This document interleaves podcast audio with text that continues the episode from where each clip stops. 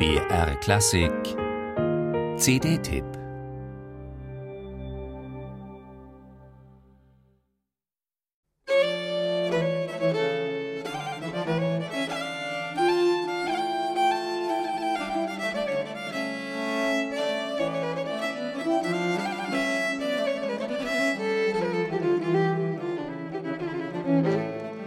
Viele Facetten lassen Espion Haselius und Johann Hedin auf ihrer neuen CD erklingen. Innige Töne, überschwängliche Tanzrhythmen, melancholische Weisen. Dabei ist ihr Spiel immer getragen von einer sanften Beseeltheit und unangestrengten Präzision. Zu einem einzigen Instrument scheinen die beiden Musiker dann zu verschmelzen.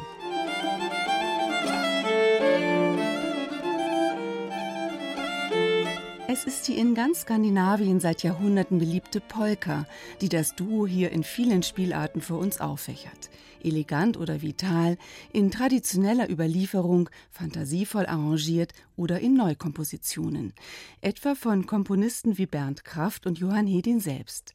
Frenesin Antons Polska heißt eine dieser Musiken für den Tanzboden, die das Duo mit energetischem Schwung millimetergenau auf den Punkt bringt.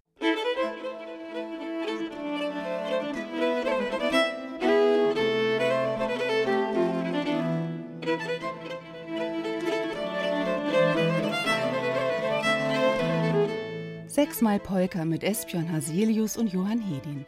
Für Instrumente wie die Mandola, also die etwas größere und tiefer gestimmte Schwester der Mandoline und Geige. Und natürlich für die schwedische Nückelharper, wörtlich Schlüsselharfe, wegen der Tastenschlüssel wie bei der Drehleier.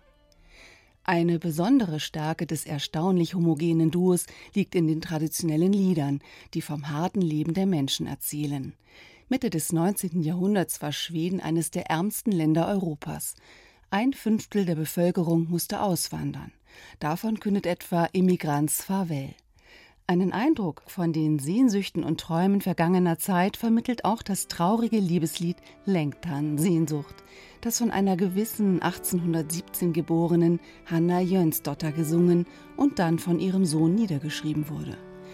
Espion Haselius lässt mit goldenem, warm timbrierten Bariton dieses verwunschene Juwel im alten Dialekt wieder aufleben. Du har mitt hela hjärta Du som utgör all min fröjd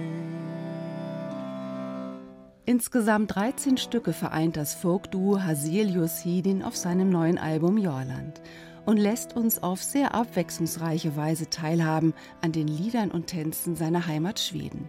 Jahrhundertealte vergessene Melodien und Dialekte aus allen Teilen des Landes, zusammengetragen aus Archiven und verstaubten Notenbüchern. Eine berührende Hommage an die Vorfahren, virtuos und temperamentvoll, besinnlich und archaisch. Musik auf überirdischem Niveau eben, wie die schwedische Weltmusikzeitung Lira begeistert urteilte.